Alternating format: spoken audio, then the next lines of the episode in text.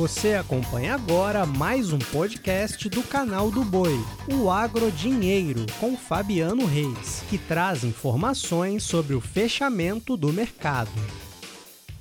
Olá, amigos! Começa agora mais uma edição do podcast Agro Dinheiro nesta segunda-feira, 24 de outubro. Nesta edição, nós vamos falar sobre a questão da China, uh, o governo que segue com Xi Jinping, a saída do ministro da Economia, o que isso trouxe de movimento para o mercado financeiro e como isso respingou também sobre os negócios, com a soja principalmente. Olha, então hoje nós vamos ter como convidados o Ginaldo de Souza vai conversar conosco. Eu vou falar também do relatório de embarques dos Estados Unidos. Embarcaram bem na última semana, devem ter mandado por linha férrea, muito provavelmente.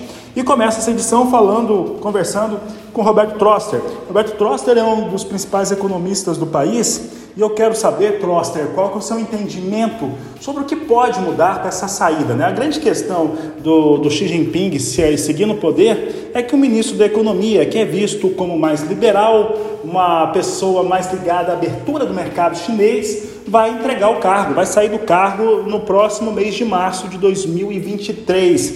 Isso realmente traz impactos para o mercado financeiro, para a economia global? Como é que você avalia a situação? Boa tarde. Boa tarde, eh, Fabiano, boa tarde para todo mundo. É, pouco, muito pouco. A China é um país que olha no longo prazo, enquanto o Brasil e, a maioria dos países ocidentais tem horizontes de um ou dois ou três anos, a China tem o, programa econômico dela, está focado em 2035. É, você tem ajustes pequenos que você está tendo agora, mas a China está bem direcionada, teve uma desaceleração agora por conta da Covid. A China tem uma política Covid zero, então é, testes diários, é, muitos ajustes, né? E teve alguns problemas no setor de construção civil. Está fazendo ajustes de acordo. A China tem um Estado forte, o Politburo chinês é todo de pessoas que vieram de baixo do, do partido, inclusive o Xi Jinping, são líderes comunitários que foram subindo, então tem uma noção de administração bem feita. As projeções de crescimento da China para este ano são fracas, mas para os próximos são maiores do que as projeções do resto do mundo. Quer dizer, o mundo vai crescer mais por conta da China e o Brasil também. E para o que interessa especificamente para o agro, as projeções são de um pouco de queda de preço de commodities é, é, o ano que vem, o próximo, essas são projeções do Fundo Monetário, mas continuam muito acima dos níveis, dos patamares históricos anteriores. Então, é, a China é um problema, mas o tipo de problema é, que eu acho bom que o Brasil tenha, né? Assim, é, uma pequena desaceleração lá, alguns ajustes, muito está se discutindo em questão da democracia, quando o, o presidente anterior né, no Congresso foi retirado, mas eh, eu, eu, diria que os ajustes são bons, China está focada, uma só direção, um partido assim guiado por um programa e ninguém sai do programa, o, o que é muito bom, que faz o país crescer. Uma pergunta que eu sempre faço: o que, que a China tem que o Brasil não tem melhor? E é justamente isso foco no futuro. Roberto, olha só, o telespectador aqui, o Adriano Ferreira, de Umuarama, no estado do Paraná, está mandando aqui uma questão e ele pergunta se essa reação do mercado, em especial hoje na Ásia, se ela foi mais uma questão de nervosismo com o posicionamento do que de algo prático. Aqui coloca para nós o Adriano Ferreira. Foi, foi mais de nervosismo. O, o mercado chinês está bom, está sólido, os fundamentos são bons, é, então é nervosismo. Isso é normal, a, a, a, bolsa sempre faz ajustes pequenos e sempre o ajuste é na margem, mas é, o, o otimismo com a China continua. Eu acho que a China é um bom exemplo. E a China tem interesse em cadeias alimentares globais, para como a população dela está crescendo e a, e a demanda de alimentos cresce mais do que o PIB chinês, então, especificamente para o agro, é, é, bom. Então, e os mercados reagem um pouquinho a mais, sobre reagem, mas não é nada que preocupe. É algo que afeta muito mais quem aplica em bolsa do que quem eh, depende de commodities, de exportar commodities, como é o caso da agricultura brasileira. Tá certo? Troster, aproveitando sua participação, nós tivemos os Estados Unidos sinalizando mais uma vez a inflação segue em alta no território norte-americano, 8,2%, se eu não estou enganado. Isso traz também algumas perspectivas aqui no Brasil em relação à nossa taxa de juros e principalmente o câmbio, o câmbio que estava disparado agora há pouco, quando nós trazíamos na abertura do programa. Nessa relação de é, de inflação alta nos Estados Unidos, juros subindo por lá, nossa taxa segue subindo, é, Roberto? Bom, primeiro, a inflação americana aparentemente se estabilizou nesse patamar de 8, 9% e já os efeitos dos juros demoram um pouco, já devem aparecer. É diferente uma inflação que se autoalimenta, como é o caso da inflação brasileira ou da Argentina, que tem muitos mecanismos de, de retroalimentação, a inflação americana hoje foi um choque, foi um cheque, choque de energia, o preço do petróleo subiu muito e foi um choque de é, alimentos, né? Isso subiu muito, um pouco disso acaba se propagando outros preços, mas é um choque, é só isso. Então, isso deve arrefecer nos próximos meses. O dólar está se valorizando, a taxa de juros americana, a mais alta depois da crise eh, do Lehman Brothers, está em 3,08%, mas tem há analistas que prevêem que possa chegar a 4% ou, a 5%, eh, mas isso é algo temporário. Isso é pouco tempo que deve ficar o juro alto e continua muito abaixo dos patamares históricos dos juros. Agora, dólar se valoriza lá, se valoriza aqui também, dólar fica mais caro mas não tem muito espaço para o dólar subir aqui, né? E, a, e, os fundamentos da economia brasileira, um superávit comercial maior, é, fluxo de investimentos altos, indicam o dólar se depreciando e as perspectivas para inflação são para baixo. Então, respondendo à pergunta, taxa de juros aqui devem ficar nesse patamar até metade do ano que vem. Alguns analistas acham que vai começar a cair em junho, outros acham que em agosto, e o, e o dólar deve ficar nesse patamar para baixo. Não, não vejo grande espaço para o dólar subir muito. Obrigado, Roberto Tosser. Uma, um grande abraço a você. Vou continuar falando sobre esse assunto e como que isso agora impacta também e traz evoluções, né? cenários diversos sobre o mercado da soja. Para falar sobre isso, eu converso com o titular da Laboro, o Ginaldo de Souza, que participa aqui conosco em nosso podcast. Ginaldo, sempre um prazer conversar contigo. E olha só, né, temos essa, essa questão nova ligada à China, mudanças de de governo ou continuidade dele, sem o ministro da Economia, mas também há outros elementos que acabam por influenciar o mercado de grãos, não só de soja, mas o mercado de grãos. O quanto que esse cenário aí da política chinesa influencia no seu entendimento da economia, principalmente os cenários com o agronegócio, com comercialização de grãos. Boa tarde, seja bem-vindo. Olá, Fabiano, boa tarde, amigos eh, do canal do Boi, muito boa tarde.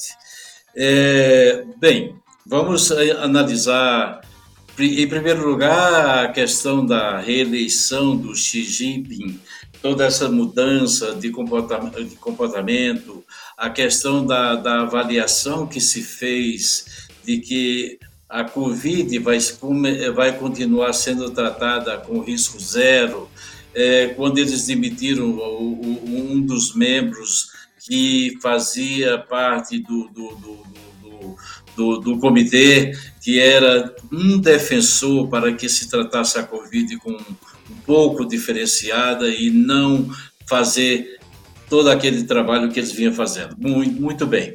Além disso, as questões é, do crescimento. 3,4 era o que o mercado esperava, veio 3,9, um pouquinho acima, mas o mercado azedou de madrugada, as bolsas chinesas caíram 7%, foi o pior, a pior queda desde 2008. Tudo isso aí atrapalhou um pouco e contaminou. As bolsas azedaram e o dólar subiu, o dólar index subiu em determinado momento, e aí as, as coisas é, contaminar as commodities. E hoje de manhã nós estamos vendo agora, nesse momento, já um quadro um pouco diferente. Se você analisar, a soja continua em baixa, apesar das inspeções semanais, os embarques de soja terem sido muito bons. É, a soja continua aí com 18, 19 de baixa e o milho naturalmente na mesma carreira.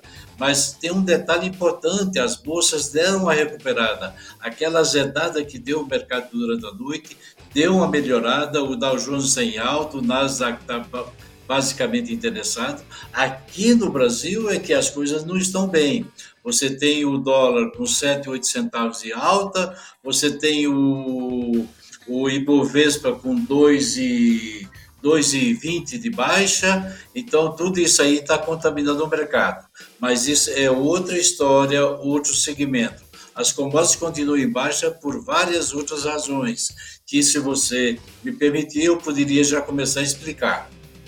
Vamos então, Ginaldo. É, por favor, como é que você está avaliando então esse momento, principalmente em relação aqui ao Brasil e os motivos que têm feito com que as commodities estejam neste momento em recuo? Bom, Fabiano, meus amigos, nós temos aí um problema seríssimo nos Estados Unidos, que é a questão da, da, da navegação pelo rio Mississippi. O rio Mississippi transporta basicamente 70% das commodities é, exportadas é, pelo Golfo. E nesse exato momento, o rio Mississippi está é, com um fluxo é, muito baixo, de água muito baixa, não permitindo, é, embora você vai ver aí que as inspeções foram boas, mas tem também os embarques lá pelo PNW, ou seja, lá pelo extremo oeste.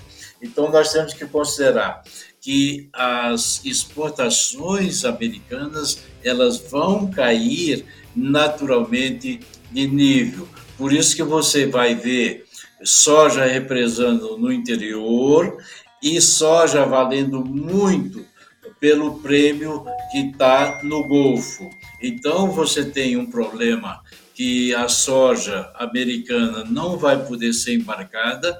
Muita gente está apostando que novembro o rio Mississippi poderia se normalizar ou pelo menos estar próximo da normalização, mas eu particularmente não vejo isso não acredito que vai haver uma recuperação, os índices pluviométricos não serão tão substanciais ou tão altos para fazer a, vamos dizer, a recuperação do rio. Então eu vejo que o rio vai continuar sendo um grande gargalo é, para a soja e para embarques americanos. Isso faz com que pressione os prêmios subindo no Golfo e a soja em Chicago caindo. Isso é uma das razões principais. Uma outra razão que nós temos que levar em consideração é a questão da colheita. A colheita está avançando muito bem. Para o dia de hoje, deve ser divulgada às 17 horas. Eu espero algo colhido para a soja em torno de 80% e algo próximo a 60% para o milho. Isto vem com que faça, se faça uma pressão de colheita, ou seja, as vendas ah, vão aumentando e a demanda menor faz com que os players participem menos nas compras de soja americana. Essa é uma essas, esses dois cenários naturalmente pressionam muito a soja. E outra volatilidade do mercado é a questão dos macros econômicos, bolsas caindo, bolsas subindo, dólar subindo. Nesse exato momento, o dólar index está basicamente inalterado. É... Então, eu diria para vocês que, você, que nesse exato momento nós temos que levar em consideração que essa volatilidade do mercado deve continuar e que eu não vejo nesse exato momento uma recuperação na Bolsa de Chicago, mesmo porque o clima aqui no Brasil está melhorando, vamos ter mais chuvas no centro-oeste, o clima da Argentina está esboçando uma melhora para os próximos 10 dias, a Austrália, apesar das chuvas constantes nas áreas do trigo, ainda não é uma preocupação definitiva, tudo isso está conspirando a favor de que os preços continuem sendo pressionados, Fabiano.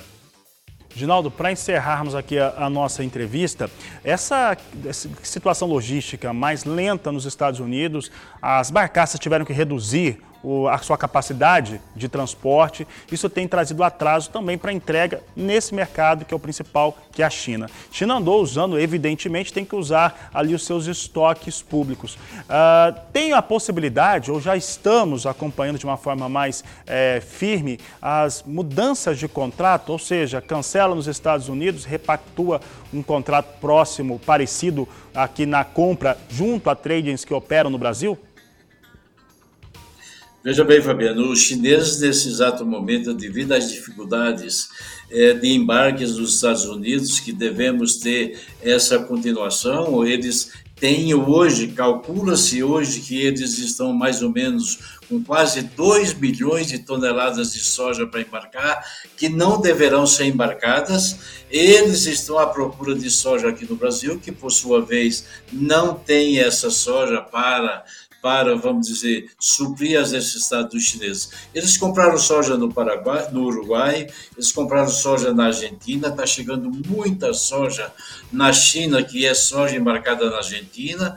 Então, a partir de janeiro, naturalmente, eles vão continuar comprando na América do Sul e eu estimo que eles ainda tenham um milhão e meio de toneladas para comprar da safra velha, ou seja, até dezembro, mas eles vão buscar essa soja em, em outros locais, possivelmente no Brasil, na Argentina, aonde tiver soja eles vão buscar, porque nos Estados Unidos a tendência é reduzir, porque o Golfo, infelizmente, pelas questões de navegação do rio Mississippi, vai deixar de, de embarcar soja num ritmo mais elevado. Fabiano. Obrigado, Ginaldo. Um grande abraço a você. E olha só, eu sigo agora falando sobre o relatório de embarques dos Estados Unidos, foi colocado à disposição no final da tarde de hoje e totalizou um ótimo volume para os Estados Unidos. Na semana encerrada em 20 de outubro, portanto, a quinta-feira passada, foram embarcados 2.888.829 toneladas. Era bem acima das expectativas, né? O mercado esperava no máximo 2 milhões de toneladas embarcadas de soja. Olha, essa é uma informação importante, já que os americanos é, acharam outro jeito de embarcar. Não foi por barcaça, provavelmente foi por trem. E eu trago agora para você o fechamento do mercado da soja. Hoje fechou com queda forte. Novembro, 13 dólares 72 centos mais 4 bushel, queda de 1,65%. Janeiro, 13 dólares 81 centos mais 4 bushel, queda de 1,64%. Março, 13 dólares 89 centos mais 2 o bushel, queda de 1,59%. E maio, 13 dólares 97 centos mais 0, com a queda de 1,53%. Com essas informações, encerro esse podcast Agrodinheiro. Desejo a todos um excelente final de tarde, uma ótima noite, um grande abraço e até amanhã. Você acompanhou o podcast Agrodinheiro. Para mais informações, acesse o nosso portal sba1.com. Até a próxima!